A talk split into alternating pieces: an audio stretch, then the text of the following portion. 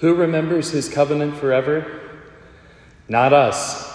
The children of God often struggle with spiritual amnesia, forgetting again and again and again and again who we are and what we're about in the Christian life and what Jesus has done for us. And so we heard in the responsorial psalm, it is the Lord who remembers his covenant forever. The Lord remembers, the Lord remembers his covenant forever.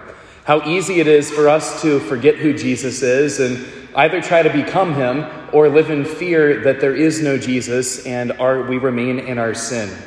And so yesterday we heard Jesus speaking as one who possesses authority, and even the demons recognize the authority of our God. And then we hear today in the gospel again that Jesus is driving out many demons and is not permitting them to speak. Why? Because they knew him. Brothers and sisters, we see Jesus confronting demonic spirits and illness and sickness and suffering and all kinds of these things he, he's encountering the mess of his people. And he's not doing it like, you know, in a spirit of, oh, this is really gross. He's not doing it in a spirit of like, wow, I really hope this works. Jesus knows who he is. And so he is totally confident. He is humbly confident. And he is absolutely fearless as he confronts the enemy of his people. And even his enemy recognizes him for who he is. Brothers and sisters, I think maybe the question for meditation today do you know the authority of the one who loves you? Do you, do you recognize and do you live in the truth of that authority? Because often in the Christian life, we tend to live in fear. We tend to live in anxiety. We tend to let those things govern so much of our hearts and lives. Am I doing it right enough? Am I praying well enough? Am I behaving close enough that maybe someday I'll be able to become a saint? Well, brothers and sisters, the source of our holiness is not us, it's Him.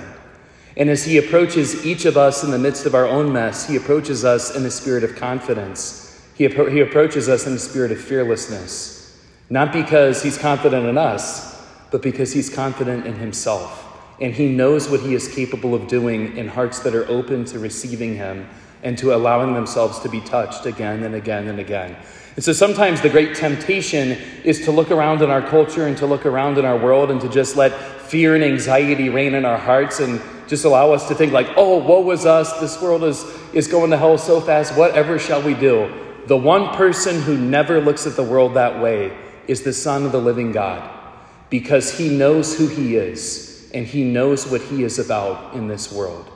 And so we pray for the grace in this Mass to recognize in a new way the authority of our God and to live in the humble confidence of his victory, to live in the fearlessness of his love for us, to remember the promise that he has made, that he is a God who remains, who fights, and who is for us. And so he reminds us of this every time we come to the Mass. This is my body, which is given for you. Do this in remembrance of me. Even the demons know him for who he is. Do we?